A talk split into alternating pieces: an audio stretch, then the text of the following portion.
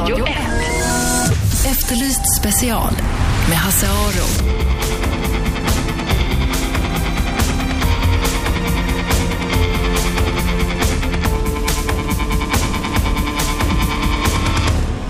Välkomna hit, Radio 101,9, Sveriges nya pratradio. Vi ska diskutera, förstås, knark, narkotika, kokain idag, eller knark och dubbelmoral. Knark och moral. Jag tycker att den här senaste händelsen med Ola Lindholm är intressant ur så många aspekter. Det säger en hel del om medias förhållande till narkotika där man fördömer folk eh, samtidigt som man har egna medarbetare som åkt dit för samma brott men det uppmärksammas inte ens. Det säger en del om knarkkulturen tror jag i, i kändiskretsar, i mediakretsar där, där vi som inte knarkar framstår som lite nördiga, lite töntiga faktiskt. Det säger också en del om polisen. Eh, ställer en del frågor om polisen. Hur kommer det sig att man plockar ut just en enda kille från ett fullsatt Råsunda? Hur kommer det sig att storyn hamnar i pressen nästan innan han ens har kommit hem? Vem är ansvarig för det? Ja, det finns massor att diskutera och med oss här, med mig här så har jag då Hasse Brontén som är eh, ståuppkomiker men också polis. Och, eh, det... Jag är ju inte polis. Vänta, vänta, vänta. Ska hitta en mikrofon där. Ja, där är du. mikrofon. Du är inte polis idag, nej. Nej, Men det är jag inte. Eh, Faktum är att jag visste inte när du var polis.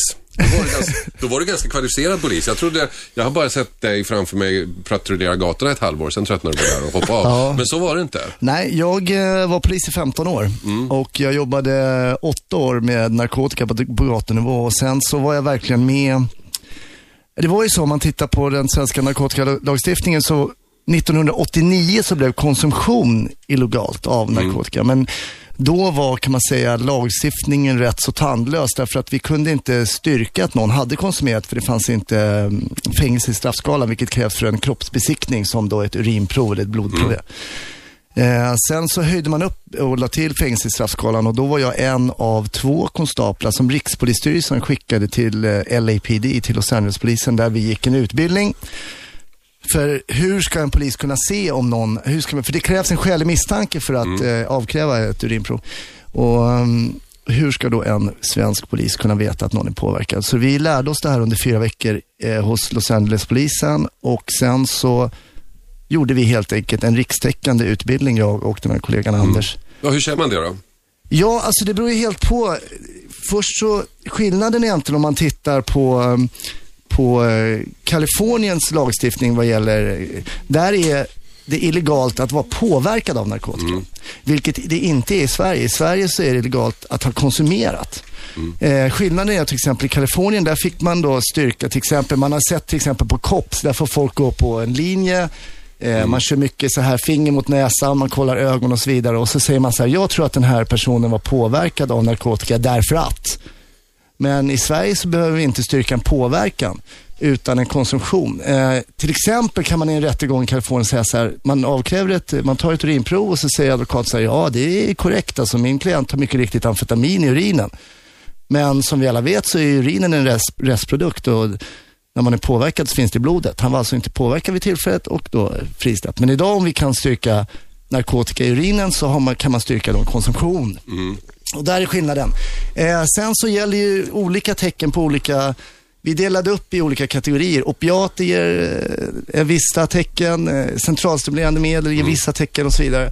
Och det var det vi lärde ut. Vi ska återkomma till det här med polisen och polisens agerande och, och den här juridiken kring det här, för det är gans, ganska intressant. Eh, Men vi ska börja med eh, en annan ända, nämligen eh, moral och dubbelmoral. Eh, Lasse Wierup, välkommen hit. Tackar. Du har skrivit en bok eh, som handlar om kokain och kokainens väg till eh, Sverige.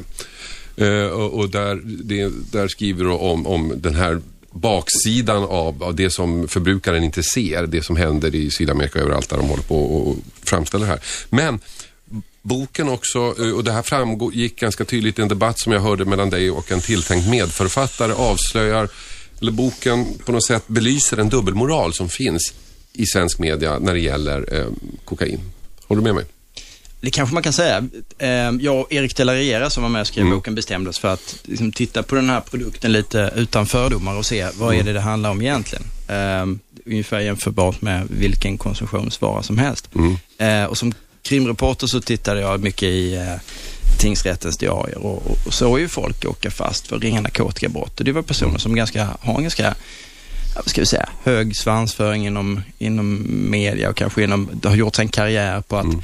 tycka rätt i, i, en, del frågor. Eh, Det är ganska generellt så för svenskar att vi ska ha en uppfattning om hur världen bör göra och vi är lite bättre än, än de andra ute i Mm. Ja, världen. men är det, är det så i, i, i, i och vi kallar det kän, kändissvängen, mediasvängen och sånt där, att, att man anser att det här med kokain är inte, inte så farligt?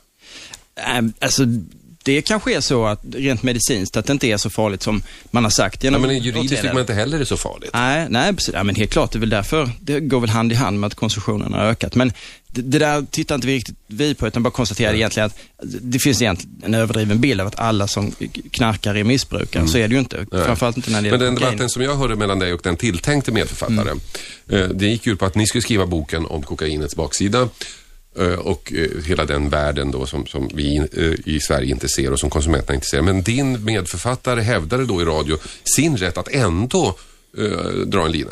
Ja, Trots precis. detta. Ja, det, är- det och det är inte det det, själva dubbelmoralen där? Ja, men precis. Om man, eh, ja, om man har till yrke att analysera problemen då i till exempel Latinamerika, varför det ser ut som det gör när det gäller eh, massmord och mord på journalister och korruption och sådär. Så det blir svårt, tycker jag, rent moraliskt att samtidigt vara liksom kund hos de här organisationerna. Det är svårt att, att liksom vara aktiv mot prostitution och ändå säga att ja, men jag kan åka till Brasilien och köpa sex därför att där är det lagligt. Eh, Det, det blir ett moraliskt problem tycker jag som journalist faktiskt. Och det är, det är intressant att det finns, tycker jag kanske då inom ja, men vissa delar av journalistvärlden som kanske inte sysslar med nyheter så som jag gör, utan eh, mer liksom kulturfrågor och sådär. Att man har, det är liksom som en blind fläck. Det är svårt att se det där. Eh, att Mm. Men det är det, jag gör på något sätt ändå, att, och, och min trovärdighet kanske påverkas om jag själv med mina pengar köper den vara som jag ju tycker att de här länderna liksom får problem av. Mm, men det där är ju intressant att du jämför det då med sexköp därför att det finns väl ingen kulturskribent, journalist eh, eller kändis som in, inte ens i en inre krets skulle säga att ja, men jag köper sex och det är väl okej, det är väl ingenting att bråka om. Men jag hävdar att så är det när det gäller kokain. Ja, men, jo, men helt klart. Det är klart att liksom, skadeverkningar av att köpa sex kanske är tydligare då. Man, liksom, man har sex med en annan människa som förmodligen inte tycker det här är... Ja, så. inte om man tittar på din bok, skadeverkningar av kokain leder, leder ju också till folk Det är det jag menar. Folk Exakt, jo precis.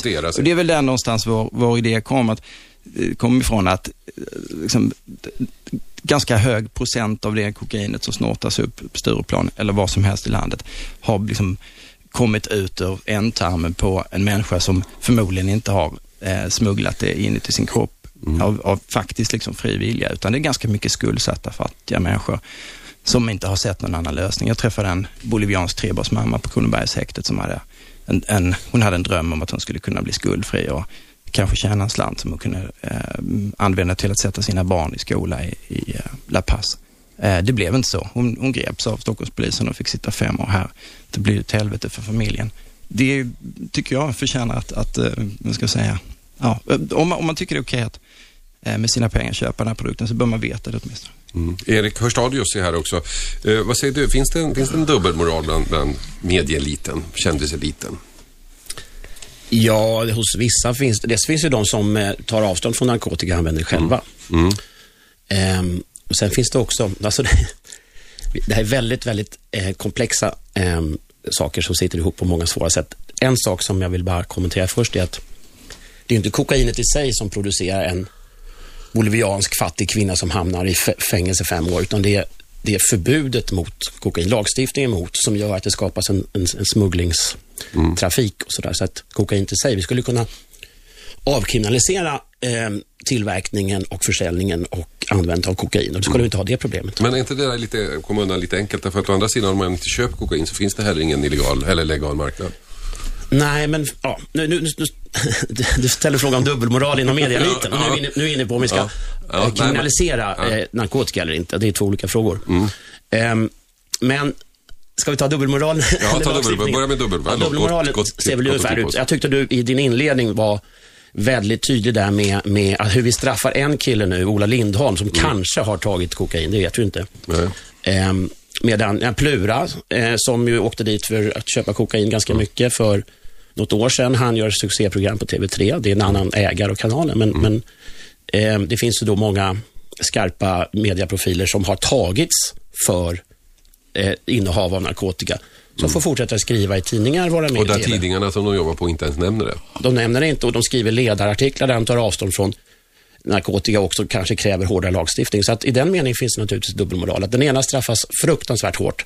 Han eller hon blir en symbol för någonting samhället tar avstånd från. Det var Sanna Bråding, skådespelerskan, råkade ut för samma sak. Och här handlar det om att man kanske får sin karriär förstörd för ett brott som är dagsböter.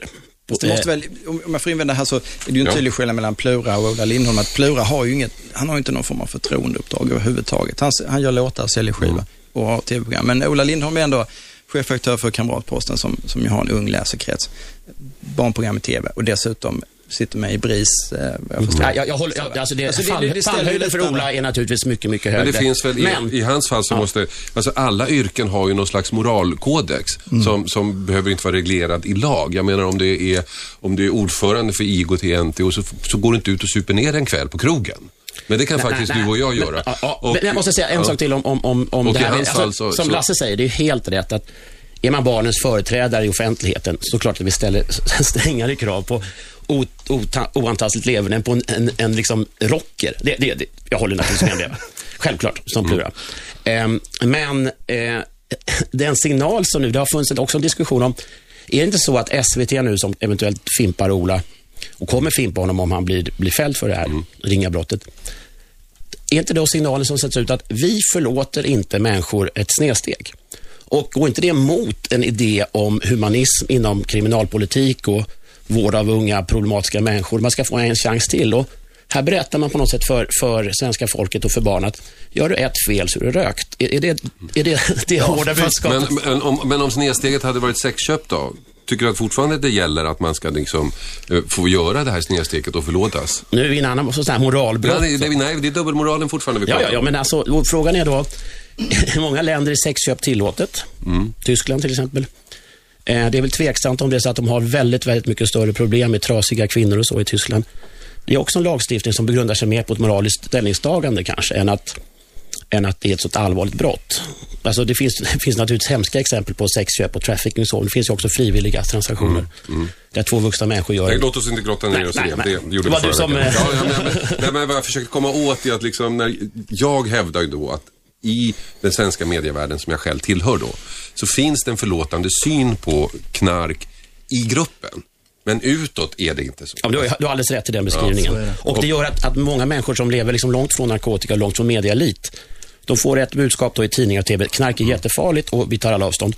Och så av de människor som i en inre krets säger, ja, vi vet ju att den och den s- sniffar lite då och då, det är väl inte så farligt. Och, ja, dubbelmoral är sällan en bra grund för samhällsbygge. Men dubbelmoral kan vara helt okej också. Tore S. Börjesson, jag tänkte just eh, presentera dig. Du är också här, så har jag presenterat alla. Du, du skrev om, om moral och dubbelmoral just Ja, jag i det här tycker i fallet. vissa fall kan dubbelmoral vara helt på sin plats. Mm. Det här är ett bra exempel. Alltså han är ju då i egenskap av chef för Kamratposten, ska han företräda den tidningen och han ska kommunicera med barnen. Att han sen privat gör en massa saker som man aldrig ska kunna säga högt. Det tycker jag, alltså jag vet inte om det, om det är dubbelmoral, och är det dubbelmoral så är det okej. Mm. Men finns det ingenting som man om inte tycker kan att göra? privat menar du? är okej att partyknarka så ska han naturligtvis inte torgföra den åsikten. Nej, men är det okej för honom då, då, tycker du? Nej, jag tycker att eh, om jag, alltså som förälder skulle jag se vad finns i kamratposten. Olas liksom, privata förhavanden skulle jag inte väga in där helt enkelt som förälder. Jag, tycker, jag förstår inte alls varför han inte ska kunna vara chefredaktör för kamratposten eller jobba i SVT. Nej. Eller sända det program är som... ett jättestort missbruksproblem som återkommer. Alltså, men, Ja. Eller sända program som redan är in, eh, inspelade. Eh, Vi ska fortsätta diskussionen strax. strax. Ni lyssnar alltså på Radio 1, eh, 101,9 Sveriges nya pratradio, Efterlyst special. Eh, Vi diskuterar knark, moral och dubbelmoral. Radio 1. Efterlyst special med Hasse Aro.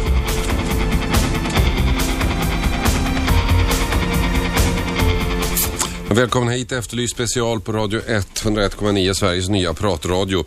Jag sitter här och diskuterar kokain och eh, moral och dubbelmoral med anledning av det som har hänt eh, Ola Lindholm som ingen förmodligen missat. Med mig har jag Hasse Brontén som eh, var tidigare knarkspanare och chef för eh, någon knarkenhet eh, i Stockholmspolisen någonstans va? Ah, Ja, Kommissar, du var kommissarie. Kommissarie, men jag var så Ja, förlåt, du ska ha mikrofon också. Ja. Ja, jag var eh, fuskkommissarie på slutet där. Jag var eh, lärare på polishögskolan. Då får man lite extra stripes sådär. Men jag brukar alltid säga att jag slutade på topp som kommissarie. Ja, jag som då känner en hel del poliser vet att det är lite tungt. Kommissarie är lite tungt. jo då, för tusan. Eh, I den världen är det väl. Ja.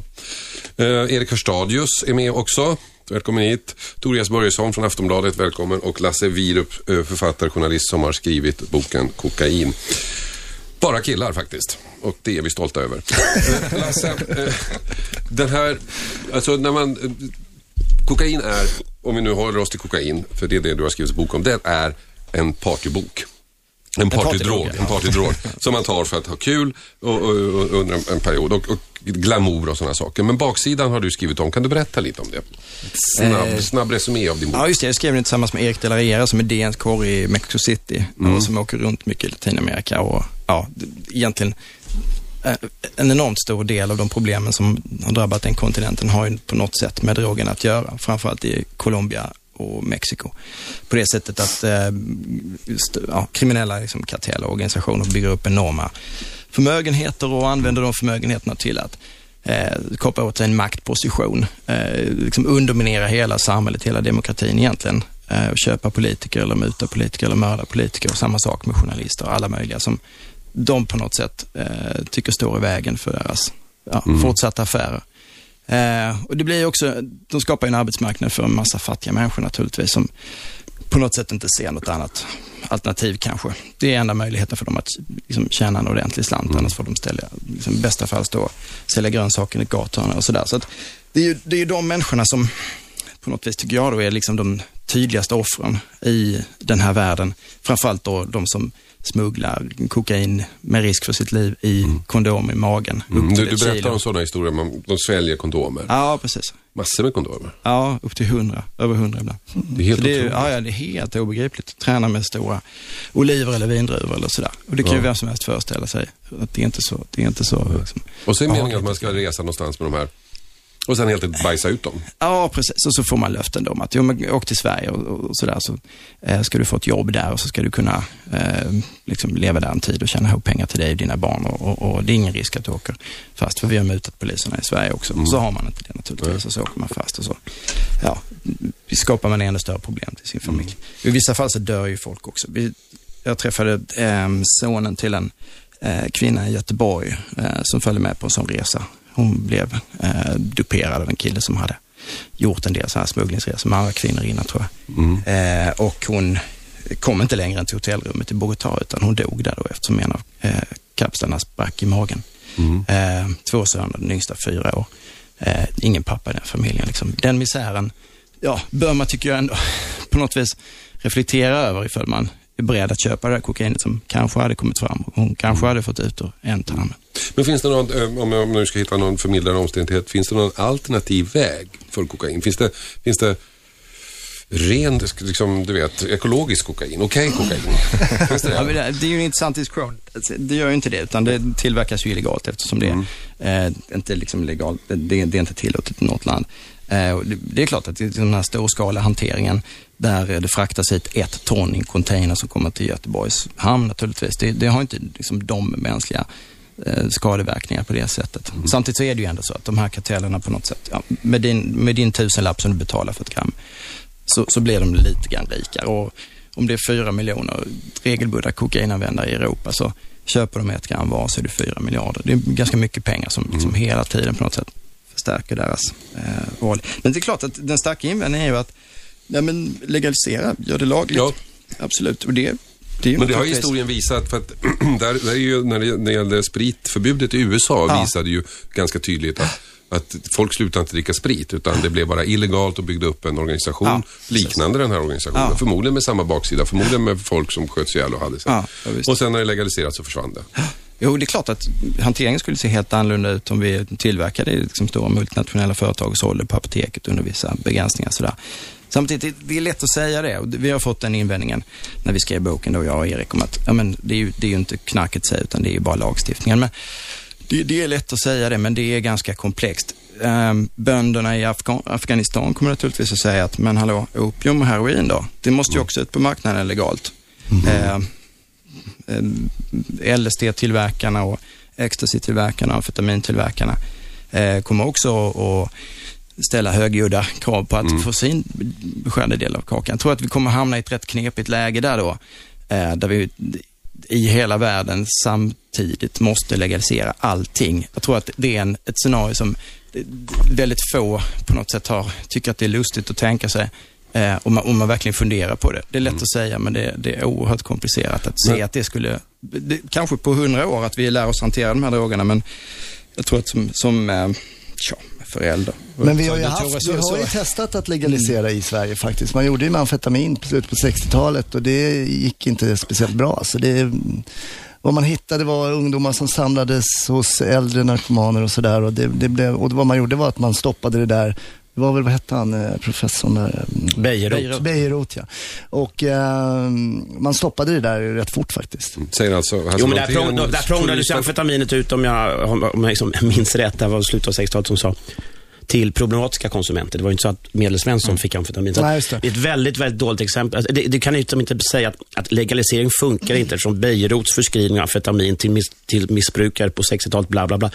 Jag säger, inte att, jag säger inte det exemplet, men jag tror också, det var Lasse inne på lite grann, att det är ju faktiskt så att drog, vissa droger i sig skapar problematiska beteenden. Som alkohol och som nikotin. Men jag tycker, visst, men bara för att man har en idiotisk drog så kanske inte det är är, alkohol, anledning. är alkohol idiotiskt? Ja, i vissa fall är den absolut idiotisk Ja, drog. Jag men menar, om man Inte till på... midsommar och sill, men...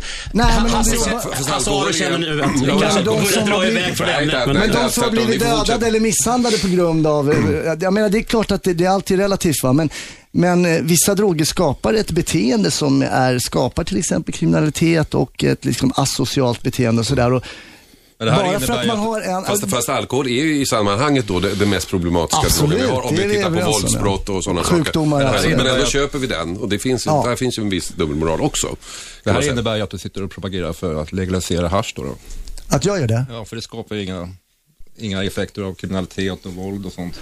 Nej, jag, jag, jag vet inte. Jag har ingen lösning. Jag har ingen, jag har ingen lösning på någonting egentligen. Vi Jag, har en liten legaliseringslobby här lite- bestående av Erik Hurstad och Tore Får jag bara säga en sak bara kort om det Tore sa före reklamen, att eh, vi måste acceptera lite dubbelmoral. Alltså vad Ola Lindholm gör på fest, eventuellt, och, som inte syns i tv-programmen och Kamratposten. Jag håller, väldigt, alltså, håller med om det. Jag, jag sa, dubbel, en visst mått av dubbelmoral måste vi nog ha i ett samhälle. Vi Däremot ska får klyftan mellan privatmoral och offentlig moral inte vara för stor. Radio 1. Efterlyst special med Hasse Aro.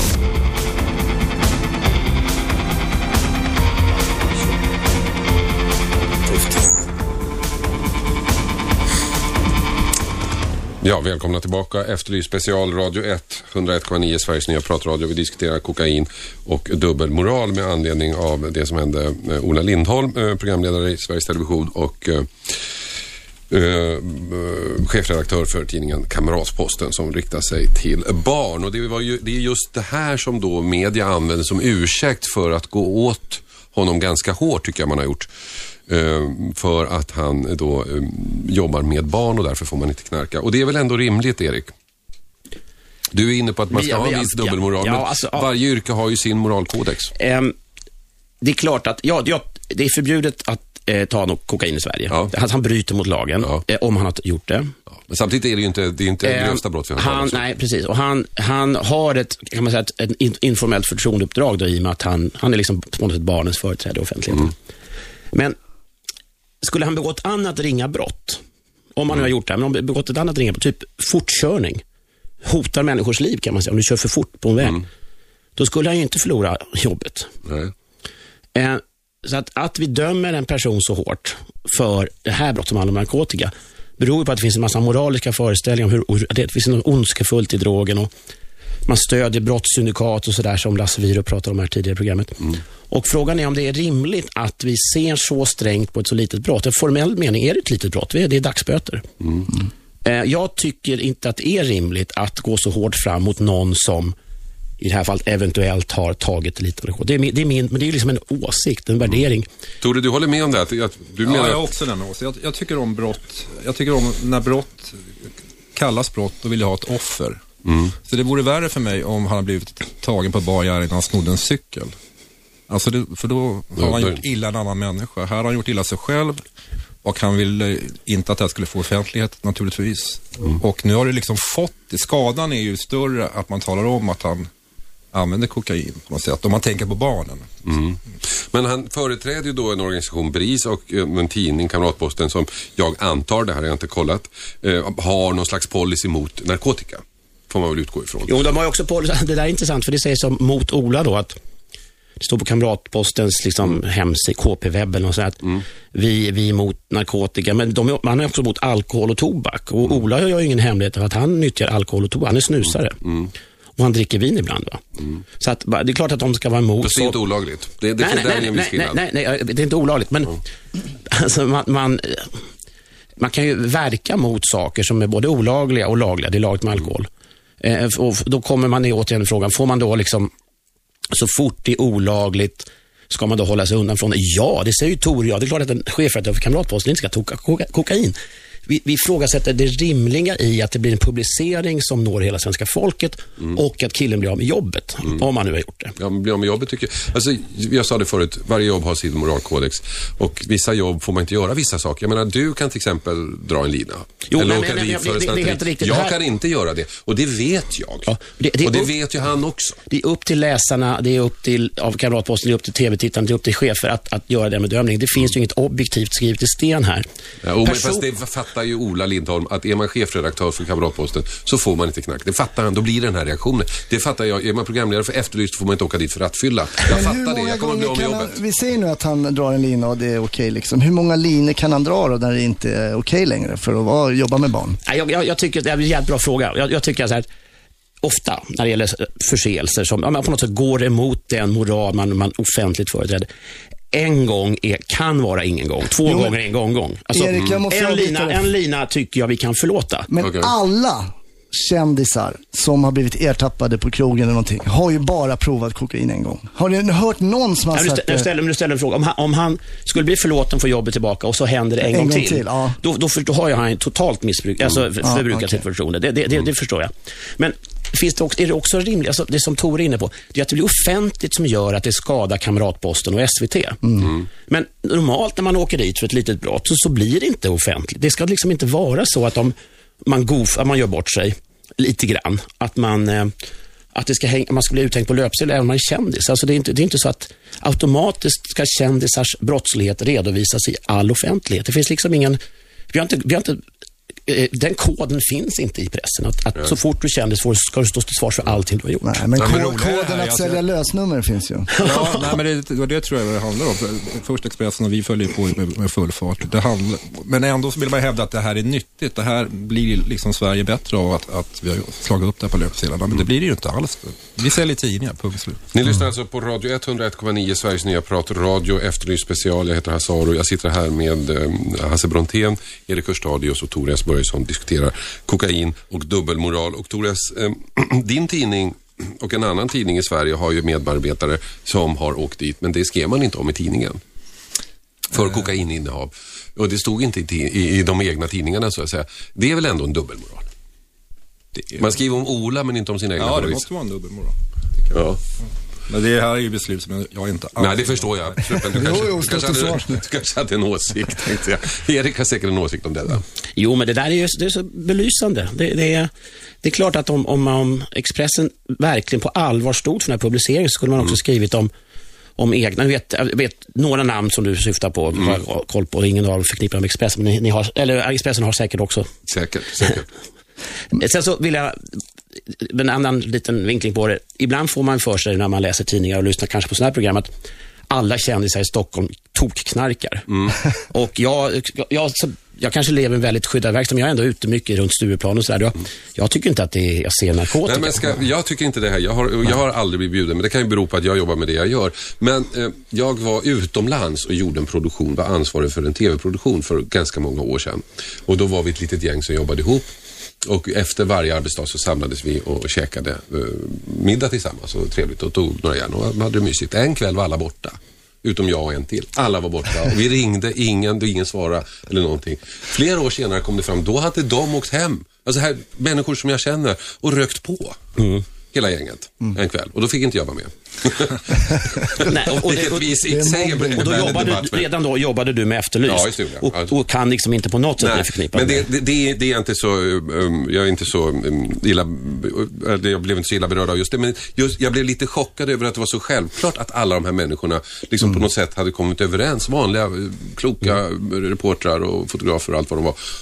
Och, och, och sätter sig och rök. Och det är då jag undrar att det kanske är så att alla gör det utom jag. Nej, jag, jag tror verkligen inte. Däremot så är det nog många som, som har rökt på eller snortat några gånger. Alltså, Mm. de flesta jag känner har testat i alla fall. Alltså, ja, man, några gånger har man, man har blivit bjuden, man är nyfiken, man testar och så här. Jag, jag menar, frågar du mig så, så, så kanske jag svarar på den frågan också. Va? Nu har inte du frågat mig Mm. Nej, lyckligtvis. jag tänkte vi skulle undvika den frågan. Ja. Nej men det där, jag känner ju det där alltså, som före detta polis när jag är ute i, i, i svängen lite grann så här att eh, man går undan liksom. Eh, precis som jag skulle di- direkt ringa upp till narkotikaroten. Och, men jag har varit med faktiskt om några händelser när jag har sett att det liksom har tisslats och tasslats och sådär. Mm. Och, ah, Ja, jag vet inte. Du, Jag, du vill inte vara en tråkig angivare, skvallerbytta på en privat fest? Nej, men alltså I'm out of my jurisdiction liksom. Om vi är ute på krogen och någon, är- alltså I don't, couldn't care less va. Jag, jag, har- nu har jag... Men då jag, är du välkommen till mig på... Och ja, nej men jag, jag har ju tagit min ståndpunkt och jag har ju sett oerhört mycket under mina åtta år som narkotikapolis, men även under mina 15 år som polis. Va? Och det är klart att det, det har gjort att jag har bildat mig en uppfattning om narkotika också. Men vad är, din, vad är din privata moral då när det gäller narkotika? Nej men alltså jag är, jag är inte ens, jag är skittöntig, alltså jag är inte ens snusat eller sådär va? och jag röker inte och sådär. Men, så att, och jag, nej, men jag har sett så mycket negativa följder, eh, personliga följder du vet. Jag har haft mammor med mig, du vet. Nej, men jag menar, nu pratar jag inte om din egen eventuella förbrukning, men när du möter andra, liksom, eh, du, du är- också polis, om, om du vet att någon som du känner säljer kokain till sina kompisar, alltså ingen dealare, men han, har, han är en kille som har och så alltså, delar han med sig för lite pengar. Om någon skulle sälja, då skulle jag agera faktiskt. Eh, Men det, det, beror, det beror lite på. Jag har varit inne, jag har, varit, jag har haft ett litet dilemma och det är nämligen så att jag blir uppringd och eh, av en väldigt nära vän som har varit med om en sak där en annan vän till mig då har konsumerat narkotika. Eh, och inte då, utan ja, det var kokain faktiskt i det här fallet. Och jag visste inte hur jag skulle tackla det här riktigt. Eh, ska jag ringa upp och prata med honom eh, och, och säga jag har hört det här, ta det lite lugnt eller vad? Alltså, jag lät bara bli alltså. Det, Så det, Och det skulle du inte göra om det var bankrån det handlade om. Så att vi, Nej, vi, vi, precis, vi vet ju lite till mans. Och det här, jag tycker det här är, det ska sägas nu till lyssnarna och det, det här är liksom hänger lite i luften som när man pratar om narkotika. Så vi måste fastslå, och det är, forskningen är helt entydig där, de allra, allra, allra flesta, en bedövande majoritet av människor som prövar på marijuana, hasch, kokain, blir inte missbrukare. Man tar det någon, en gång i livet, två gånger i livet, två gånger i månaden, men man sköter sitt jobb, man sköter sin familj, man blir, fastnar inte i tragiskt men missbruk. precis, och det, det är möjligt. Det tror att- inte jag heller. Det är möjligt att det är så va? Och det, Ja, det, det, det, det, är, det är alldeles säkert. I USA har de 30-40 miljoner aktiva marijuana, alltså gräsrökare. Men det är väl Och, och anledningen det till är att... intellektuella, det är, alltså det är professorer, det är författare, det är musiker och så vidare. Eh, det är collegeungdomar som, som lever sina vanliga Men det är liv. anledningen till att vi då som inte av olika skäl eh, röker på eller uh, använder kokain, att vi blir betraktade som lite nördiga. Som om vi liksom, ja, ja, ja, ja. Alltså, du vet ungefär som sexualmoralister. Jag har väl känt... Jag, man ska, jag, man ska jag, inte jag, ligga innan man har gift sig. jag, tackar, jag tackar nej till kokain flera gånger. Eh, alltså det, det är sällan jag har blivit erbjuden, men jag har, tack, jag några gånger har tackat nej. Och då, då har det känts lite som att folk tycker, vad är du för tråkig moralist? Men jag, jag är nöjd med min drog och det är alkohol. Va? Så att, eh, och jag moraliserar inte över dem, men jag, för mig det är ingen drog som jag liksom känner mig lockad att, att ymnigt använda. Men jag har också tackat nej och jag har inte alls blivit konstigt bemött. Det var i och för sig utomlands, men ändå. Eh, det var mer såhär, vill du ha en snus? Nej, ah, okej. Eh, vad var det jag skulle säga nu? nu tappade Ja, men jag. utomlands är det nog kanske, i Sverige tror jag att vi är rätt bra på att odla sköna myter kring förbjudna droger. Nu, alltså till exempel så cigarettrökning går upp nu bland unga människor i Sverige. Och det tror de för att det är så otroligt förbjudet. Liksom. Och då man känner sig tuff om man röker. Och på samma sätt så tror jag att jag får känslan när, de gånger, det var när jag var yngre, men när jag ändå stötte på folk som tog kokain på krogtoaletter och sådär, att de kände sig så otroligt tuffa. De kände sig som tjejerna i rökrutan när de var 14. Och då, jag- då blir jag lite töntig som sa nej. Liksom. Jag skulle vilja återgå till de här som att man inte blir missbrukare och sådär. Men jag har ju faktiskt egentligen bara stött på de som är fast i skiten. Ja. Och det är frågan om vi ska, är vi liksom beredda att offra dem för de som... Eh... Men hade inte de åkt fast ändå? Eller, och- det priset menar har vi ju sagt, ja, men man säger så här att kokain är vägen in till tungt missbruk, eh, marijuana är vägen in till tungt missbruk. Det tror inte jag ett ögonblick på faktiskt. Eller alkohol i vägen. Eller alkohol är det, men då kan man säga det om tv-tittarna vad fan som helst. Och frågan är att de som är, blir missbrukare, skulle de inte bli det ändå? Ja, det oavsett? roliga med det här resonemanget, förlåt jag måste bara det sätta jag tusan. det är ju förbjudet i Sverige. Alltså Hasse Brontén, det, alltså du säger, ska vi låta dem, ja men det, det går åt helvete för vissa i förbjuds-Sverige och det går åt helvete för vissa i mer liberala Holland. Mm. Men det är inte så att det mer liberala Holland har väldigt många fler problematiska konsumenter än Sverige. Så förbuds, förbudet i Sverige tycks ju inte producera mindre missbruk än den mer liberala hållningen i Holland. Alltså jag kan inte... vä- Vänta Hasse, jag måste bara berätta att vi, ni lyssnar på Radio 1, 101,9 Sveriges nya pratradio. Vi diskuterar eh, mm, kokain och vi, dubbelmoral. Och om ni som lyssnar eh, vill vara med i diskussionen så går det bra. Ni ringer 0200 11 12 13. 0200 11 12 13. Kokain, moral och dubbelmoral. Ja Hasse, vad skulle du säga? Jo, nej men jag, jag eh, skulle vilja påstå att den här restriktiva narkotikapolitiken, att jag i vissa fall verkligen har känt att det har gjort en skillnad. Liksom. Jag, har- jag har tagit killar och tjejer första gången de har tagit någonting. Eh, och deras föräldrar har ringt mig, de har följt upp det. Och det kan vara så att några fortsatte, men jag tror att det för en del var en otrolig väckarklocka. Ja, visst, i så alla att- fall, ja. Så att i vissa fall så är den här restriktiva politiken, så funkar den. Men eh, jag tror inte att det gör det i alla delar. Radio 1. Efterlyst special med Hasse Aro. Ja, välkomna tillbaka. Ni lyssnar alltså på Efterlyst special eh, som handlar om narkotika, kokain, moral, dubbelmoral. Eh, Radio 1, 101,9 Sveriges nya pratradio. Och eh, Rickard har ringt. Hallå Rickard. Ska vi dra upp dig där? Var är du någonstans? Det är tekniken här. Hallå Rickard. Hallå, hallå. Ja, du har ringt in. Ja, precis. Det här angående med, om missbruk och bruk. Ja. Eh, om folk pratar om missbrukare då, att det, det är så hemskt hit och dit. Men jag anser väl att även då, om man vill kalla det för gräddan på Stureplan och de här då som drar sig en lina lite hit och dit och lite då och då och tycker att det är så jävla häftigt. Det är mycket, lika mycket missbruk det. På vilket sätt då? Ja, nej, de, de brukar ju någonting som i det här fallet då är illegalt. Och de gör det på en mer eller mindre reguljär basis. Och för mig så är det ett, ett missbruk eller ett, ett, eh, ett beroende. Eh, som, som, eh, men på, av någon anledning då så anses det vara glamoröst att- att sitta där nere och vara hög musik. Mm. Vad, säger, Hasse, vad säger du? Ligger det någonting i det här? Ja, alltså, ja, det är jättesvårt att dra någon, när är det bruk och när är det missbruk. Men ehm, jag pratade med en kompis som påstås, påstås ha tagit kokain 15 gånger. han har räknat, en, två, tre. Eh, men han sa det att det var, när han bestämde sig, nu ska jag inte ta någon kokain och så kom han in på Stureplan och festade så, här, så kände han så här, "Ah, det var jäkligt svårt att hålla sig ifrån oss. Men jag, jag, jag kan inte dra linjen Men själv. man pratar hela tiden om Stureplan och festandet. Jag har Ja. festat där. Jag har aldrig sett kokain. Var Nej. pågår detta? Hur gör man? Det har Hur jag går det till? Ja, nej, men det sker ju i det fördolda liksom, såklart. Det är ju inget sån öppen, eh, det är det ju inte. Alltså. Nej. Tack Rickard för att du ringde. Tack, tack. Uh, Momma här också. Hallå Momma? Hej. Hej. Jag vill bara påpeka att först och främst innan jag börjar diskussionen att jag aldrig testat något drog. Nej. Men mina åsikter är att jag är skeptisk att staten ska lägga sig i och vad man inte får göra eller inte. Genom att rent vetenskapligt bevisa, läste jag i någon tidning förra veckan, att eh, alkohol skadar mer än droger och skapar mer konflikter i vårt värld än droger. Sen, Ja, konflikter kan man nog hålla med om, det tror jag. Ja, med mer brott och mer stökigt i våra vägar. Och sen att eh, jag tycker det är helt okej så länge folk kan respektera drogen och välja själv drogen, inte låta drogen välja honom eller henne, så är det helt okej. Men det här, med- jag vet du kanske inte hörde från början, men det här med att drogerna framställs ju i länder där, där, där fattiga människor utnyttjas, till och med dör för att få fram den här drogen. Är det okej då? Det är absolut inte okej. Så länge det är samma sak med olika matsaker som vi sätter krav på kan man också sätta krav att tillverka. Får jag komma in alltså? Ja, Tore. jag, jag tänker det för att nu, är det väldigt synd om, och naturligtvis det är ju synd om de här fattiga människorna i, i Peru och så som tvingas åka med hundratals kondomer.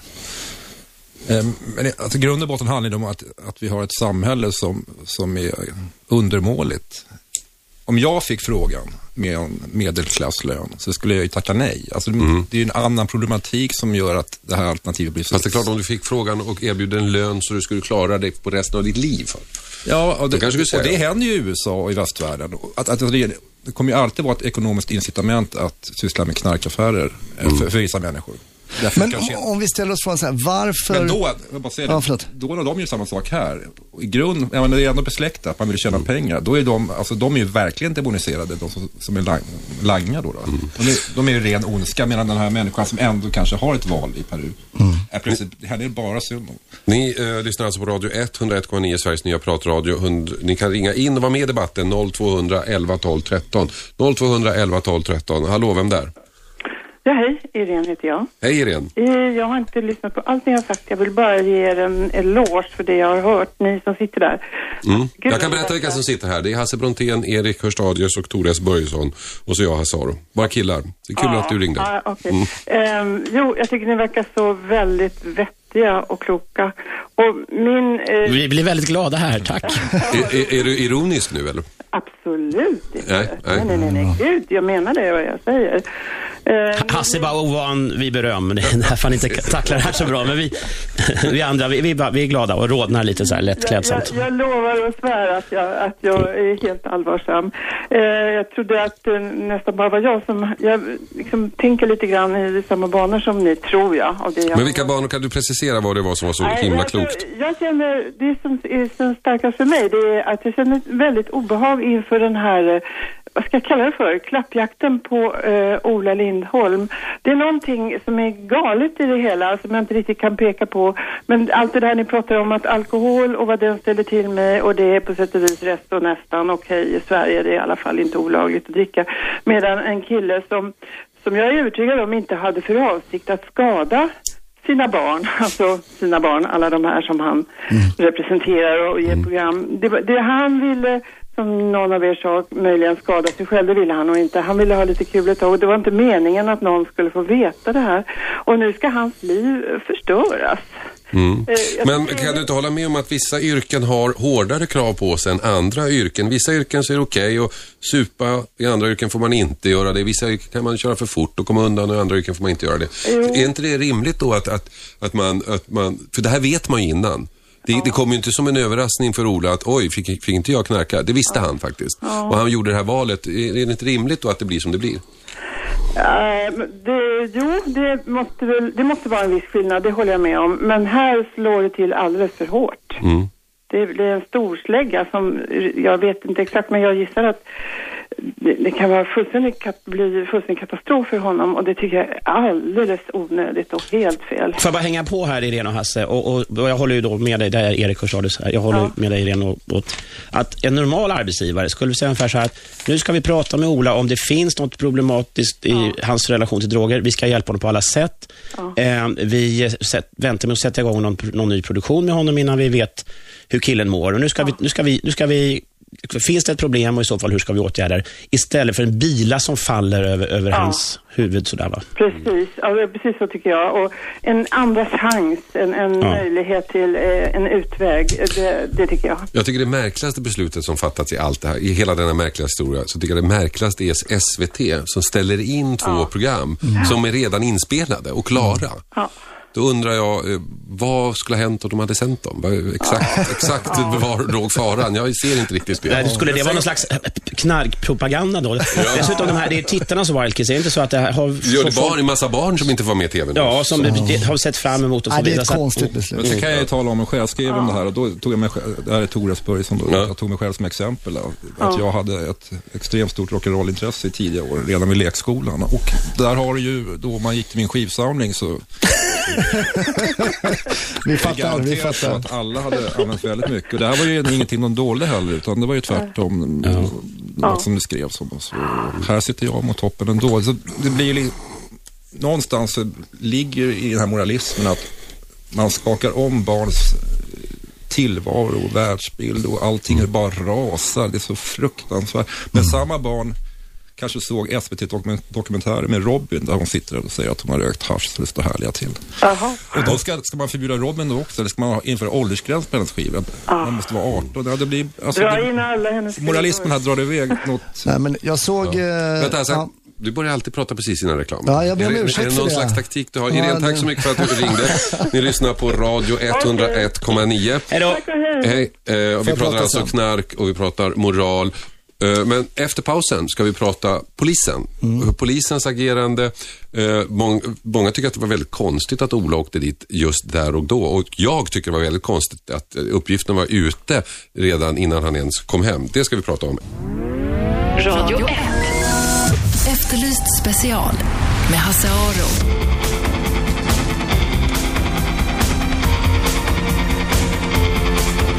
Välkomna hit. Efterlyst special lyssnar ni på Radio 101,9. Sveriges nya pratradio. Vi diskuterar eh, kokain, vi diskuterar moral, dubbelmoral. Men jag tror att vi ska vidga diskussionen en aning just nu. Därför att det finns en annan aspekt som är väldigt intressant här, eller som många diskuterar, som många ställer sig frågande inför. Och det är polisens agerande. Eh, dels att uppgifterna kom ut så fort och dels också eh, att man just tog honom av alla man hade att välja på. Vad, som ligger, vad var det som ligger bakom det? En som tycker att det här är konstigt, det är Hanne Kjöller som är eh, skribent på Dagens Nyheter. Och hon har skrivit om det här där hon just sa, hon tycker det är konstigt.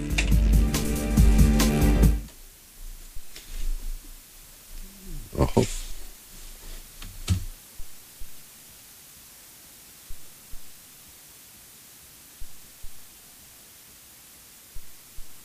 Ja, då trodde jag att vi skulle få höra på Hanne Kjöller där, men det verkade inte så. Uh, undrar om jag har gjort något fel. Vi prövar igen. Jag sätter på här igen. Jag hör fortfarande ingenting. Uh, backa bandet där igen. Där har jag dragit upp. Hanne Kjöller ska säga att det är konstigt och det ska hon göra nu och det gör hon inte. Vi struntar i det. Vi får uh, prata med killarna istället här i studion. Då, du som är polis, Hasse. Eller jag är inte polis. Du har varit Jag polis. har jobbat Du har varit polis, du har jobbat med just den här typen av eh, saker också. Kolla på folk på stan. Absolut. Eh, Jag jobbade med det i åtta år kan man säga. Och eh, då frågar sig många, hur kommer det sig att de tog just honom på det här stället och tycker det är konstigt? Det är skönt att du tror att jag har svaret på det. Men eh, jag tror att just att det är så konstigt kanske inte, det kanske är att det inte är konstigt. Alltså det, jag har ramlat på folk så, av sådana konstiga anledningar när man har varit på stan och man har inte letat efter någon speciell eh, och så har man bara ramlat på någon. Och det kan ju vara så att de här konstaplarna i det här läget inte ens visste om att det var Ola Lindholm, alltså barnprogramledaren. Det är inte så att alla tittar på Wild Kids liksom. Eh, utan man har tagit en random kille. Det kan också vara så, som när jag jobbade så jobbade jag väldigt mycket med uppgiftslämnare och var det så att man hade ett bra förtroende. Jag hade till exempel en eh, uppgiftslämnare som jag kallade för Mr 100% för att jag kunde aldrig slå ho- honom med en lögn. Va? För att när han ringde och sa det ligger så och så mycket kokain där och där, då gjorde det det. Va? Om han ringde och sa, men jag har dragit en lina med Ola Lindholm idag. Eh, eh, bara så du vet det. Okej, vad gjorde ni det? Ja, vi var i hans lägenhet och så vidare. Och så vidare. Ja, då, det kan vara en sån information också man har fått. Men får, får polisen agera på en sån information? Absolut. Om någon ringer in? Ja. Om om någon ringer in anonymt då? Sen, nej, då, det, du måste ju göra en bedömning liksom. Och sen är det ju så att Och, la, förlåt, lagrum, det, det är skälig misstanke. Skä- och vad då är får du då- ta pissprov. Det, det är så. Precis, och vad är då skälig misstanke? Det, det kan man ju diskutera. Är skälig misstanke då 50-50 på något sätt? Och då sa vi, när vi utbildade poliser här, då sa vi att tre tecken, till exempel vidgade pupiller, man ser någon form av muntorrhet, uppträder rastlöst, kan inte fingrarna ständigt eh, aktiva eller något sånt där, är till exempel då en skälig misstanke. Va? Ska vi se om vi får igång eh, maskinerna här och höra vad Hanne vi Kjöller sa? För hon tyckte att det här var väldigt konstigt.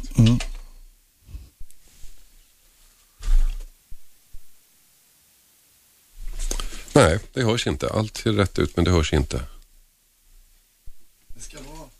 Konstigt. Vi får se om vi kommer någon tekniker här och kan eh, hjälpa till så länge.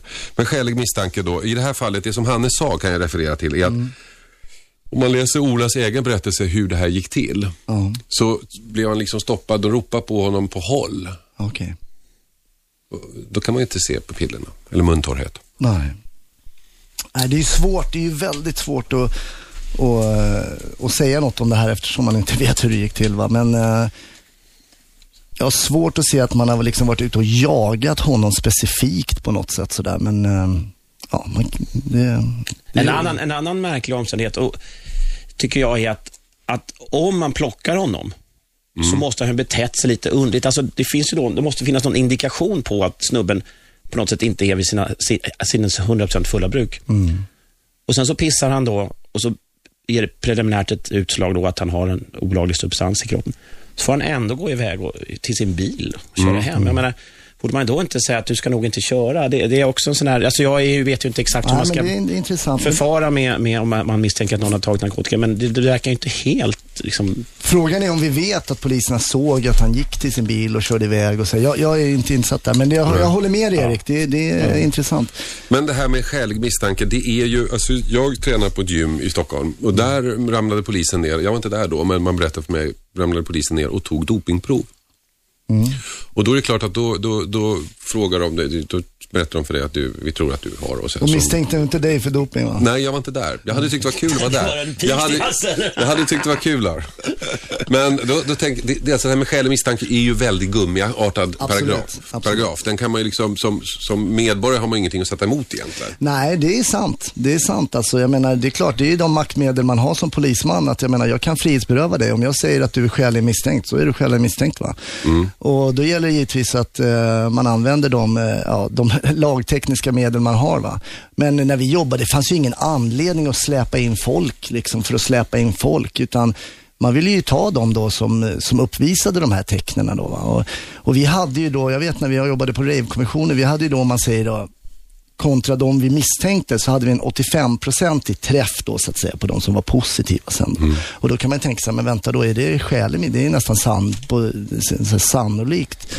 Ehm, och då, då, då kanske vi låg för högt. Vi kanske hade en marginal där och, på något sätt. Va? Men hur ser man då? Vad är skälig misstanke? Hur, hur, hur skulle du definiera skälig misstanke om du ser någon på gatan och Alltså, tänker att den där vill jag kolla? Alltså vissa preparat så har man ju nästan en 100% utdelning på. Vi ska, om vi tar till exempel opiater, då har vi knappt någon små, små eh, pupiller.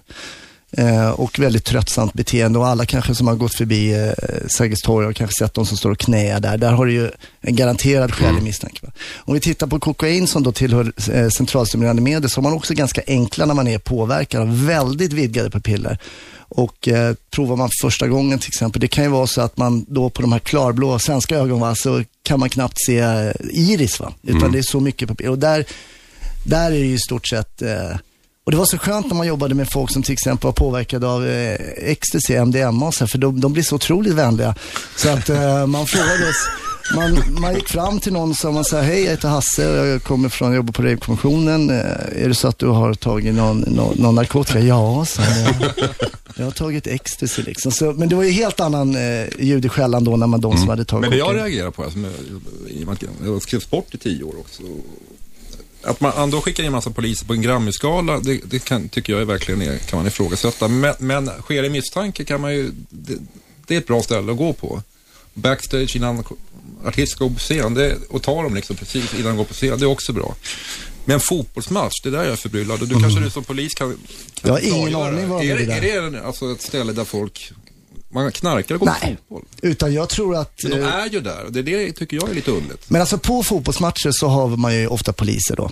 Eh, och särskilt kanske om någon av de här Stockholmslagen lider. Och Då har man ju informerad personal som är där ofta på en kommendering för att det finns risk för bråk och stök. Och man har också alltid civil personal där som kanske minglar lite med med misstänkta huligangrupper och sådär. Då kan man ju upptäcka annan brottslighet än just eh, misshandel. Och i det här fallet så har man då kanske upptäckt det här.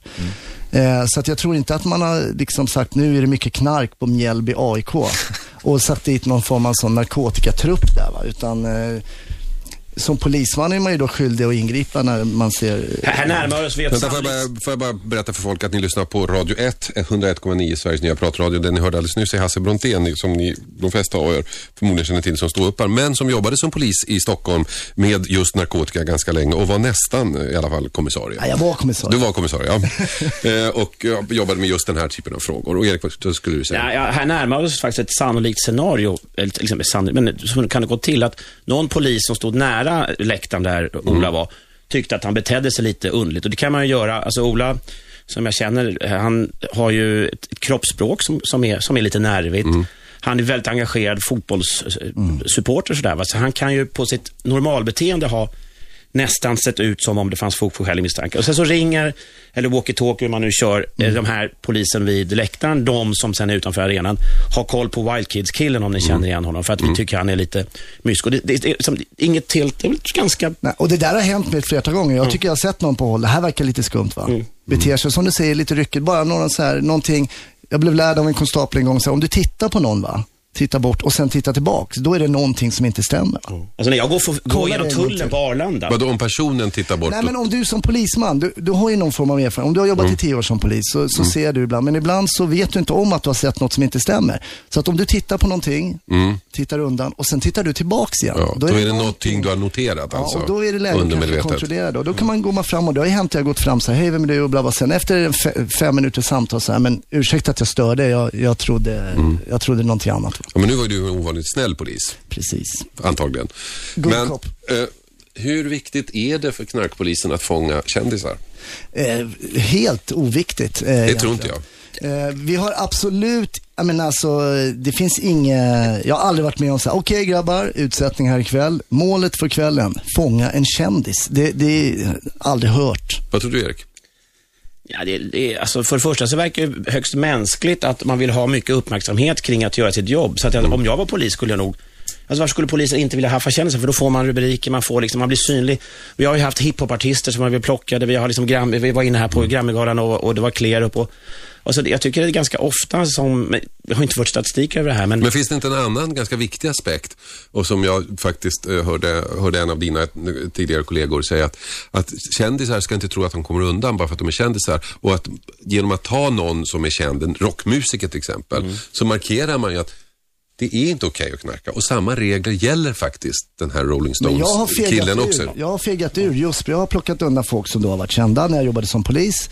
Plockat undan, pratat och varit tämligen då, haft den här själen, men jag har fegat ur därför jag känner så här, jag vill inte, nu bommar jag på den här vet du. nej, det var för att du, kände, du, du snart blir jag kändis själv. Liksom.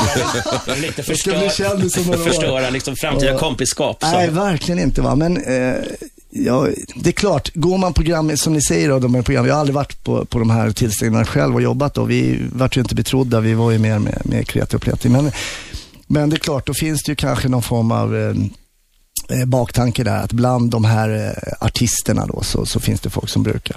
Sen är det inte så att jag menar är okej att knarka, men, men eh, vad jag menar är att du kan vara en högpresterande, bra människa och i moraliskt avseende än alla andra och, och liksom göra långt, långt, långt mycket bättre saker för, för samhället till och med. Ja, Jag håller med Än, än vad den lyckas med som är spiknykter. Jag håller med dig. Eh, ni lyssnar alltså på... Freud, Sigmund Freud, eh, som ju är en stor vetenskapsman, även om han har fel mycket, han tog en massa kokain. Alltså man kan, man kan verkligen prestera på toppnivå och ändå nyttja kokain.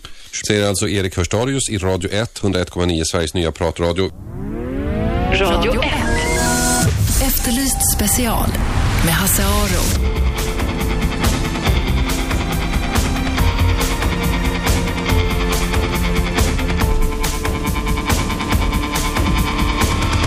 Välkomna tillbaka. Efterlyst special. Hasse Aro heter jag. Vi diskuterar kokain med anledning av eh, Ola Lindholm-fallet, eller Ola Gate som en av mina kollegor här har dömde det till. Och en sak som har diskuterats i samband med det här, det är polisens ingripande och polisens agerande. En som eh, har skrivit om det här, det är Hanne Kjöller eh, som är skribent på DN och hon tycker att allting är mycket konstigt. Ja, jag tycker att hela den här, eh, här, den här rätten som polisen har att, att ta någon och avkräva urinprov om man tror att någon är påverkad av narkotika, den, den eh, rymmer ju en möjlighet att gå ut över gränserna därför att det är egentligen bara polisen som säger så här, vi tycker att du verkar narkotikapåverkad och sen får man ta någon.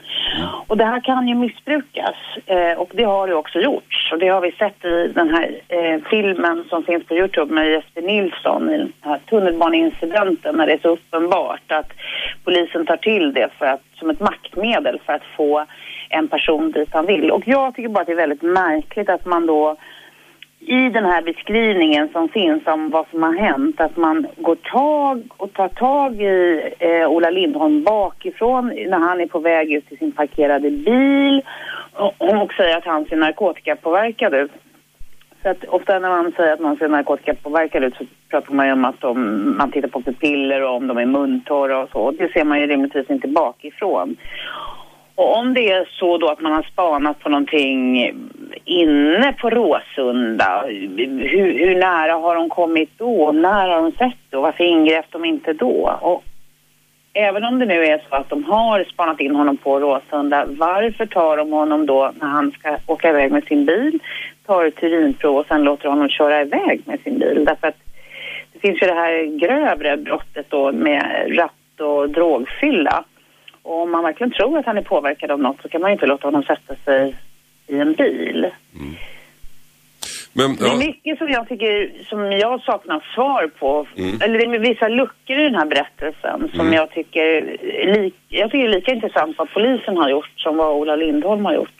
men jag kan hålla med om att det är lite märkligt att de tar just honom. För det är rätt Mm. mycket folk där och så tar de just honom. Men du måste ju fundera lite grann ändå på de här märkligheterna. Har du, Mm. har du någon teori? Nej men jag vet ju precis lika lite som alla andra som har läst tidningen. Men jag har bara funderat i termer av att kan det kanske ha varit så att Ola Lindholm har varit på någon fest tidigare i helgen och där det har förekommit kokain och så är det någon som har ringt till polisen och sagt att hallå jag tycker faktiskt ni ska ta och kolla upp den här Ola Lindholm och eh, eh, se om han har tagit någonting. För, och är det så, då har polisen överskridit sina befogenheter. Därför är det så att de får ett anonymt tips om att du eller jag har varit på någon fest och ni kanske borde åka och be att få ett urinprov. Så har de inte rätt att göra det, utan då måste det finnas en skäl, misstanke och då räcker liksom inte skvaller. Och det är det jag menar att man får inte missbruka den här rätten som polisen har. Att så här, du ser påtänd ut. Ja, och så egentligen betyder så här, vi undrar om du kanske har tagit narkotika för några dagar sedan. För vi har fått något, det har skvallrats om det. Där, där är skillnaden då mellan, mellan att ta eh, narkotikaprov och ta till exempel alkoholprov när man är i trafiken. Där får man ju göra rutinkontroller. Där, där måste man ju som förare, Ja. eh, liksom, det får man acceptera. Att man kan bli stoppad när som helst och så ber de en blåsa. Men så Absolut. funkar det ju inte med, med narkotika. Nej, eh, i alla fall inte utanför trafiken. Jag vet inte om man har rätt att ta eh, urinprov på, på människor som man upplever är amfetaminpåverkade bakom ratten. Ja, det vet inte jag heller. Nej. Ja, det måste man ju få Ja. man får ta dem när Å andra sidan får du, inte be folk, får du inte be folk blåsa på gatan heller. Man, man får ju faktiskt gå full. Ja, man får ju också vara påverkad av alkohol har jag förstått. Eller av droger menar jag. Utan det enda är ju om man tror att... Alltså det är ju den här lilla stunden innan när man har innehaft drogen som man har då möjligtvis begått ett brott. Eller då, som man har begått ett brott. Men om någon har, om man aldrig har hållit i drogen själv utan någon har hällt någonting i ett glas och sen så har man kanske helt enkelt sugit i sig innehållet i det där glaset med sugrör. Då är det inte brottsligt. Nähä. Ja, nu, nu är vi ute i juridikernas finmarker jag, jag var tvungen att ringa och fråga. Jag fick Ja. höra hur det var där med just det här att... För, och, och det är alltså inte men vänta, ta, ta det där. Om, om, man, om, man, om man suger i sig narkotikan utan att röra vid eller vad sa du? Nej.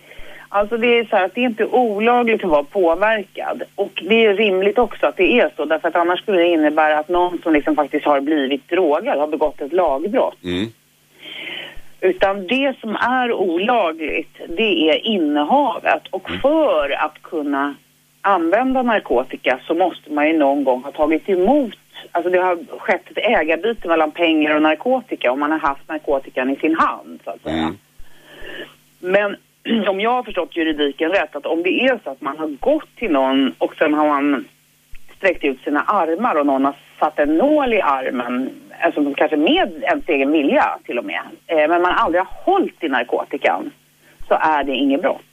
Men då, kokain, vad jag förstår, eh, det, det suger man in genom näsan med sugrör. Så om någon lägger upp en lina och jag tar ett sugrör och suger i det, är det inte olagligt då menar du?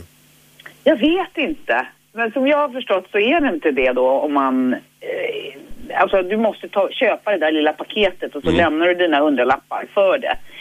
Och liksom ha det i byxfickan eller något sånt. Men alltså i praktiken att om, om du har något förlängningsinstrument som är liksom mellan dig och narkotikan så tror jag faktiskt inte att det är olagligt. Men du, ring polisen och fråga om Ja, just det detta. så. Men jag Ja. menar det är också för att skydda de här, de här personerna då som har blivit eh, som har fått droger i, i sina drinkar. Alltså det var ju helt orimligt. Om man, förutom att man hade blivit utsatt för det liksom, så skulle man ha begått ett lagbrott. Men låt oss återvända då till fallet Ola Lindholm. Eh, eh, men är det inte bra då att man, eh, man åker fast om man använder narkotika? Nej, det är inte bra om polisen överskrider sina befogenheter och använder, eh, eller ja, vad ska jag säga, som, som använder en laglig rätt de har att kontrollera om man är påverkad eller inte för att egentligen kontrollera någonting annat. Eh, med urinprov så sitter ju drogerna kvar då lite olika beroende på hur mycket man tar, hur ofta man tar och sådär. Men vad jag förstod från polisens sida så knappt en vecka. Medan om man tar ett blodprov, som man, är det man gör när man ska bekräfta rätt eller drogfylla, eh, då finns det bara kvar i blodet så länge, eh, så länge man är påverkad. Mm, Så att det här Eh, urinprovet har ju då, alltså det, det är lättare att träffa folk, eh, få, få träffar på det här i och med att det sitter i mycket längre. Och det får ju inte användas då för att se att undersöka vad man hade gjort i onsdags. Om det inte är så att det finns en liksom, skälig misstanke eller att det är någonting annat. Mm. Eh, men det får inte liksom användas så här. Man skulle ju kunna tänka sig att man använder det liksom för att tråla efter människor som har tagit narkotika. Om man vet att det förekommer väldigt mycket kokain på en Stureplanskrog så skulle man ju då, nu får man inte polisen göra detta, men man skulle ju liksom kunna låta alla kissa och så kommer du säkert träffa folk som inte, eller du kommer få träffa på människor som inte är påverkade just då. Mm, mm. Men du, eh, jag har en känsla av när jag, när jag följer hela den här Ola-affären att det finns ett slags behov av att försvara honom, särskilt bland journalister. Delar du den känslan? Nej, jag tycker nästan att det är tvärtom. Jag tycker att det är oerhört mycket fördömande och eh, Eh, jag tycker, det är en annan fråga. Jag har inget behov av att försvara honom. Jag, jag har ett behov av att se att liksom, polisen inte överskrider sina befogenheter och det tycker jag att varje gång jag får bevis på att polisen har gjort det så är det upprörande. För det innebär ju liksom att, att eh, vem som helst kan liksom råka ut för vad som helst. Eh, så det, det är liksom min ingångspunkt. Eh, sen så tycker jag att eh, det här är ett eh, bötesbrott. Jag tycker sexköp och narkotikainnehav i, vad ska jag säga, medielogiken så är det, jämställs det nästan liksom med mord. Alltså det är hela karriären ska slås ut och det är jätteallvarliga brott. Nu är det allvarligt eftersom han just håller på med barn och ungdomar. Men jag tycker nästan, jag tycker näst, ja, jag tycker indikationen är enormt. Det sa alltså Hanne Kjöller, skribent på DN med anledning av eh, Ola Lindström-affären. Eh, mina gäster i studion har reagerat här och de ska få reagera. Ni lyssnar på Radio 101,9, Sveriges nya pratradio. Radio 1. Efterlyst special med Hasse Aro. Ja, välkomna tillbaka till Efterlyst special. Vi diskuterar alltså kokain, vi diskuterar moral, vi diskuterar polisens agerande. Och före pausen så hörde vi DN-skribenten Hanne Kjöller eh, prata lite grann om vad hon tyckte var konstigt med polisens agerande. Och hon sa också, hon gav sig in i ett resonemang om vad som var lagligt och inte lagligt och hon menade att, att vara påverkad av narkotika är i sig inte olagligt och därför om man på något sätt kunde få i sig narkotikan utan att eh, ta på den så skulle själva bruket också vara lagligt. Men det reagerade mina juridiskt eh, kunniga gäster på. Men, en efterlysning här. ja, Det är Hanne Kjöller, jag har, det är jag har en efterlysning. Och det är Hanne Kjöllers hjärnceller. Mest, hon är en jättebra skribent, Hanne Kjöller, men det här var bland det mest korkade jag hört. Vi har haft, eh, i ungefär 20 år har varit eh, förbjudet att vara påverkad av narkotika i Sverige. Eller konsumtionen är det faktiskt egentligen som är, eh, är illegal. Äh, det var här, eh, oj, oj, oj, den här damen hade inte gjort sin läxa och eh, hon var ute. Det, alltså det är förbjudet att konsumera narkotika och det är alltså inte i sig förbjudet att vara påverkad av narkotika. Så man behöver inte styrka i Sverige en påverkan nej, som man behöver göra i andra länder. okej. Så det, man kan alltså inte sitta på distans med ett sugrör och suga i sig kokain och sen säga, jag rörde det aldrig. Liksom. Det, Jag trodde vi hade hittat en genväg här nu när jag pratade med dig tidigare. Jag tror- Nej, men det är ju så här att man får, man får, får göra, den här distinktionen mellan påverkad och konsumera, den är lite krånglig. Den är lite krånglig. Så vi gör, för att göra det väldigt enkelt. Har du medvetet eh, tagit narkotika så är det straffbart i Sverige sedan ungefär 20 år tillbaka. För, om vi går ännu längre tillbaka i tiden, då fick man ha, ta narkotika, men man fick inte bära på sig en massa narkotika. Så man kunde ha det i kroppen, man fick inte ha fem gram i fickan. Är Jag reagerar på en sak här. Det, och det var det här frågan som du ställde om, om inte det finns en, en förlåtande attityd bland journalister. Jag trodde faktiskt när jag skrev om det här att, att jag skulle få massa elaka mejl tillbaka om att jag var drogliberal. Men, men det är bara dunk, dunk, dunk, dunk i ryggen från de som har läst det här. Och då, så jag tror att tidningarna har liksom den offentliga moralen är, är mycket mer generös och tillåtande mot Ola än vad tidningarna tror när de sätter sig, tycker jag, då, på rätt höga Det tror jag också. hästar. Det tror jag också. Då- Och där tror de fel. Alltså det, de som har, ny, gör den här nyhetsvärderingen är liksom ute och cyklar. Men sen, jag, jag måste få eh, kommentera här också. Ja. Det är ju så att vi har ju, de flesta har ju en sida av det här myntet och det är Olas berättelse. Och jag måste ändå säga att jag har ju trots allt jobbat åtta år och hört jag vet inte hur många ursäkter jag har hört för hur man har fått i sig narkotika och eh, alltså den här berättelsen som Ola skrivit på den här bloggsidan då är ju hans version. Mm. Och du menar det här som Hannes sa, att de poliserna kommer upp bakifrån? Alltså och, vi, jag menar det det, här är hans version. Det är ingen som vi har inte hört de här två eller polismännen hur det gick till exakt från deras håll.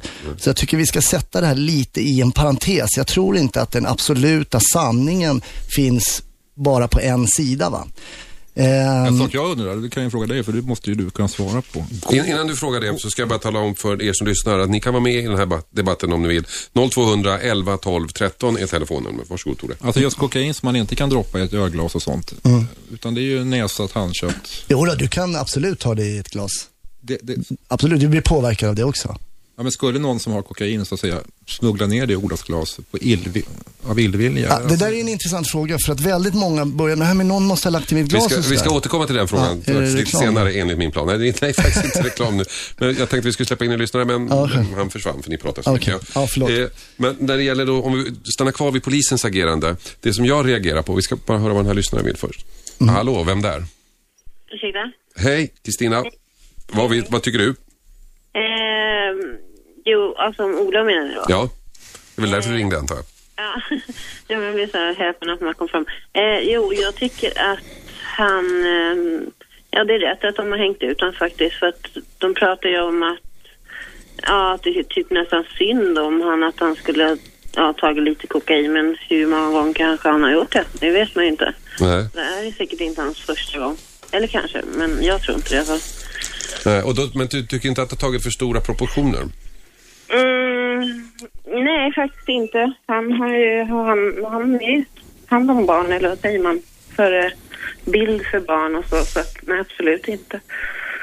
Inte alls. Jag tycker det sen också någon gång kommer det ändå läcka ut och då kommer ju alla föräldrar bara "Wah, varför liksom inte berätta det förut, alla som är i kamratposten och bla bla bla. Ja. Okej, tack ska du ha. Vi har ytterligare en lyssnare med oss. Hej, vem där? Ja, tjena Mattias heter jag. Hej Mattias. Jo, det är väl ganska uppenbart att det här är en ren eh, moralisk uthängning av eh, Ola i det här fallet. Ja. Och då gör jag paralleller med att han blir ju symbol för det onda nu när han representerar så mycket svaga grupper tycker vi, va? lekmännen som förfäras över det här. För att eh, det är så att det är bara vissa mediamänniskor som får göra bort sig. Jag menar, hur, vem hade brytt sig om Torsten Flink hade berättat det här? Eh, Men han jobbar ju inte med barn å andra sidan. Nej, men då menar jag, då är det inte brottet i sig som är det intressanta och som han hängs ut för, utan det är för att han i, i fel forum har gjort bort sig alltså. Och vi är ju stenhårda att döma ut den som gör fel va. Ju inte, och då menar inte jag bara media utan hela allmänheten. Det är ju svensken i ett nötskal. Följ dit någon pekar så hänger vi på och sopar på bara. Och nu är det han som kommer få ta så mycket pisk här så länge som det bara går. Och det är en symbolisk handling, symboliskt fel han har gjort. Jag menar som ni säger, jag menar tittar man straffskalan. En p-bot eh, är ju, den är ju så att säga mer dyrbar ekonomisk än det han har gjort. Utan det är, det är en moralpanik här handlar om. Okej, tack ska du ha. Och vad tycker du? Vem där? Robban. Hej Robban, vad tycker du? Eh, jag tänkte fråga den här polismannen. Ja, Hasse Brontén, han är inte polis längre. Han är ståuppkomiker, tror det eller ej. Men eh, han har varit polis. Ja, fråga honom. Kom igen. Hallå? Nej, Nej, han, då, jag han är kvar. Jag är kvar. Jag tänkte fråga, de, de åren du har jobbat som polis och sådär, alltså, du, du känner liksom det här, hela systemet. Alltså, har ni använt någon gång så otillåtna metoder alltså, mot folk? Nej, alltså det, och det är det som jag tyckte Hanne Schöler var inne på, att hon antydde liksom att polisen skulle använda det här som någon sorts, sorts hot liksom. Att Provokation och sånt. Okej, jag har varit ute i gråskalan några gånger, det kan jag känna. Men eh, kanske inte just i, den här, i det här sammanhanget när det gäller påverkade personer då. Men annars har jag varit ute och nosat lite i det som kallas för gråskala. Men med, eh, där jag tycker att jag har haft lagtekniskt rätt. Men en del har väl sagt att jag inte haft det. Men... Så det, jag, jag känner liksom till folk som har utsatts för sånt. Ja. Jo, men det är intressant och, och det som Hanne Schöler säger här, alltså, varför just, och jag menar det får man ju ständigt höra som blir, varför just mig? Varför tar ni mig? Alltså varför tar ni inte Palmes mördare eller, och det här är ju ett standardsvar liksom, att man blir utsatt då. Det är ju, det är ju klart att det är kränkande, man kan uppfattas kränkande då, med de maktmedel som poliserna har att till exempel ta in någon för att avkräva liksom kroppsvätska. Eh, och, men jag, jag har absolut inte jobbat med folk eller vi har inte, det finns ingen, alltså det finns ingen, varför riskera mitt jobb då som polis för att... Eh, Det gör det inte. Det gör det inte. och det där är ju också en myt att så att säga poliser då inte skulle... Ingen som kommer sparka dig om du tar fel person och sen säger gå hem.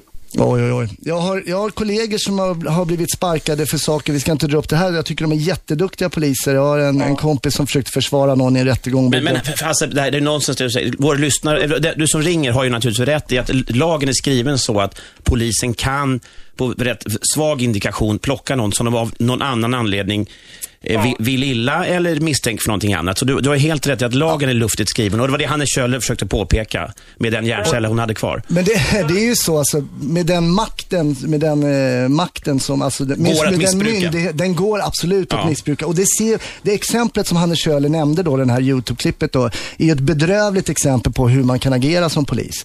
Och tyvärr så finns Det är- det ju dåliga poliser. och det det, är är vi väl överens om. Och de ska de bort. jobba kvar, det är det som är så värst liksom. Ja, men jag menar, De får, de får ha sitt jobb kvar. Om de även de gör världens, världens tabbe. Men jag, jag har, när jag jobbade som polis så hade jag ingen tanke på att skydda usla poliser. Jag vill inte ha usla poliser som begår brott. Jag vill, jag vill, ha, jag vill jobba med schyssta kollegor som, spelar med, liksom, som kör med spelets regler.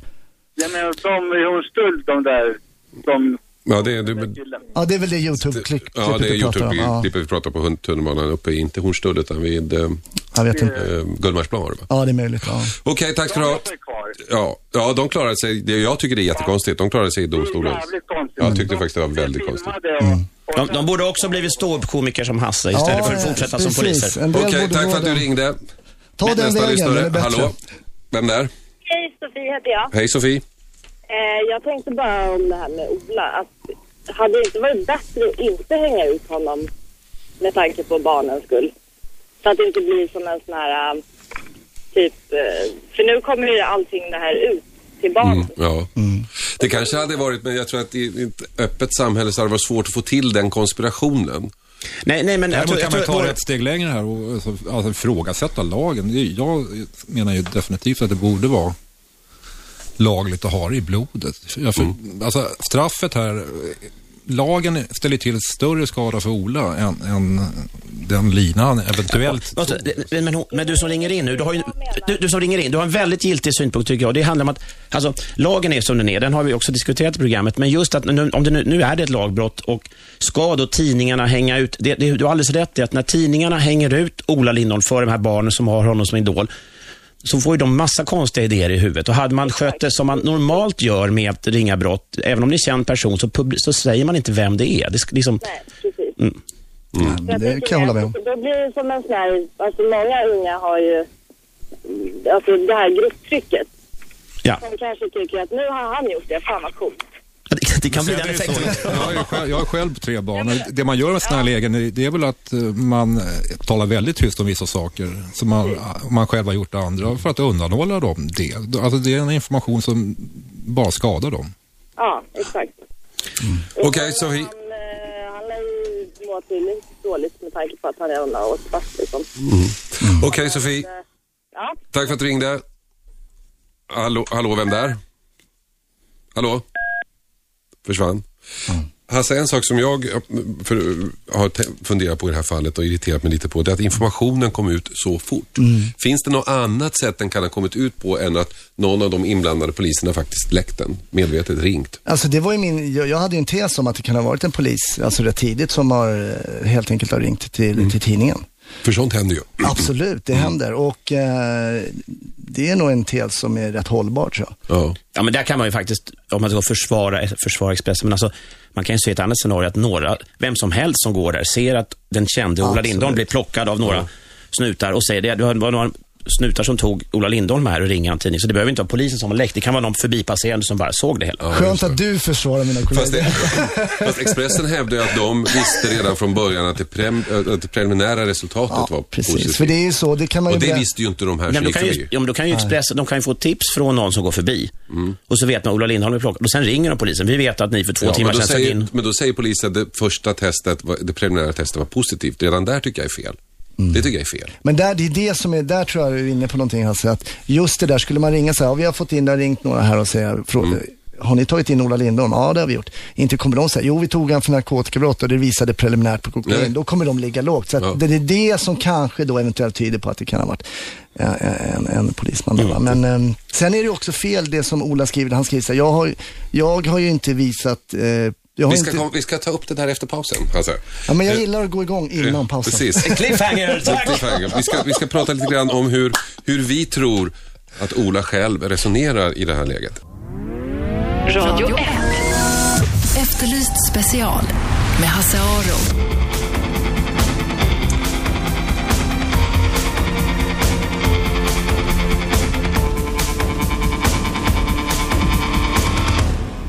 Välkomna tillbaka. Radio 101,9, Sveriges nya pratradio. Vi diskuterar kokain, moral, eh, polisens agerande, allt med anledning av Ola Lindholms, eh, eh, det som har hänt med honom den senaste tiden. Och Erik, du, vi pratade lite i pausen om det här. Eh, du känner ju honom, det här att han nekar så kategoriskt. Fast, Ja. fast han, jag tror ju då att den här testen, det, jag kan ha fel, men jag tror att den, den, den kan vi nog inte ifrågasätta. Den måste nog få en slags fast punkt i den här resonemangen. Testen är riktig. Jo, om, om den, här, den här nedbrytningsprodukten finns i, i Olas urin, ja, det, vi, vi, vi håller det för sant. Ja. Då, då beror det på att han har eh, tagit narkotika medvetet eller misstag, på, av misstag fått i sig narkotika. Eller, som nu vissa tror, att det kan finnas i någon ögonsalva eller sådär. Det som är intressant, och säga att jag har inte haft ehm, nära kontakt med Ola om det här. Så att det är inte så att jag sitter inne på någon sån. Vi är vänner sedan gammal, lång tid tillbaka, men jag vet inte liksom, mer än det som står i tidningarna eh, och vad som har hänt här. Men det han skriver i det här blogginlägget, eh, det här långa blogginlägget som skrevs då i lördags, lades ut på Newsmill, och, alltså, där han kategoriskt säger att han inte medvetet har tagit narkotika. Så antingen ljuger han sig fast för att på något sätt rädda vad som räddas kan, eller också är det faktiskt är det sant. Och här kan man bara gå in i Ola Lindholms huvud och, och titta på olika mer eller mindre sannolika scenarier. Alltså hur sannolikt är det att man får, i sig den här ned, får den här nedbrytningsprodukten i urinen och inte har tagit narkotika medvetet? Det, det, det, det, vi kan bara Hasse spekulera. Brontén, du som har varit knarkpolis, kan man få i sig kokain omedvetet? Eh, Ja, alltså rent teoretiskt absolut. Någon kan lägga det i din dricka eller något sånt och där. det räcker för att det ska ge utslagen i urinprovet, eller Absolut. hur? Ja. Och, men det är intressant, så jag var inte positiv på kokain. För det är ju så, vi vet ju om man dricker Coca-Cola så kommer det inte ut Coca-Cola liksom. Utan eh, det, här som, det här ämnet som man hade är ju en derivat till kokain. Alltså det bryts ner och så blir det så. Eh, ja, men jag, jag, jag går ju tillbaka lite till mina åtta år där jag kissade av folk då, om man ska kalla det va. Och jag, jag är så less, alltså jag, kanske, jag är ju skadad av mitt gamla yrke givetvis på de här eh, lögnerna och Nej, men vänta du, det är klart att många ljuger i det sammanhanget. Men, men det intressanta här då, det är när han, han så envist har klamrat sig fast vid jag har inte tagit narkotika medvetet. det har jag en teori om. Men vad är det här medvetet? Var kommer det ifrån? Då måste han ju veta när han då omedvetet då har fått i sig det här. Det och så finns ju säger ingen han, som helst och så säger han att han, han har gett en förklaring till SVT som de borde nöja sig med. Och om han skulle, och det, det är vad Tore ska säga nu också, men om han hade direkt sagt, om han hade tagit det medvetet och lagt korten på bordet med en gång, jag har gjort en dum grej, så skulle han, cue till Tore, Ja, jag tror att han skulle tjäna på det. Och jag tror ju, alltså jag måste tro någonting. Alla förstår ju Jag att jag också. tycker att han inte ska behöva förlora sina jobb och sådär. Men om vi håller oss till skuldfrågan här så tror jag han har tagit det. Och eh, så har han insett att han befinner sig i ett frireligiöst, moraliskt fängelse här i Kamratposten och eh, SVTs barnprogram och trott att folk där ute i Sverige skulle förakta honom något otroligt. Eh, vilket jag tror är en felbedömning från, från hans sida. Och därför har han ljugit då, för att han just varit i den här politiskt korrekta miljön. Precis. Hade han varit på Sjöberg, som var i samma situation, så hade han bara sagt sanningen. Och då hade vi Sven, I det fallet hade vi ju då Sven Nylander som var, jobbade för stiftelsen Ren Idrott som direkt blåljög.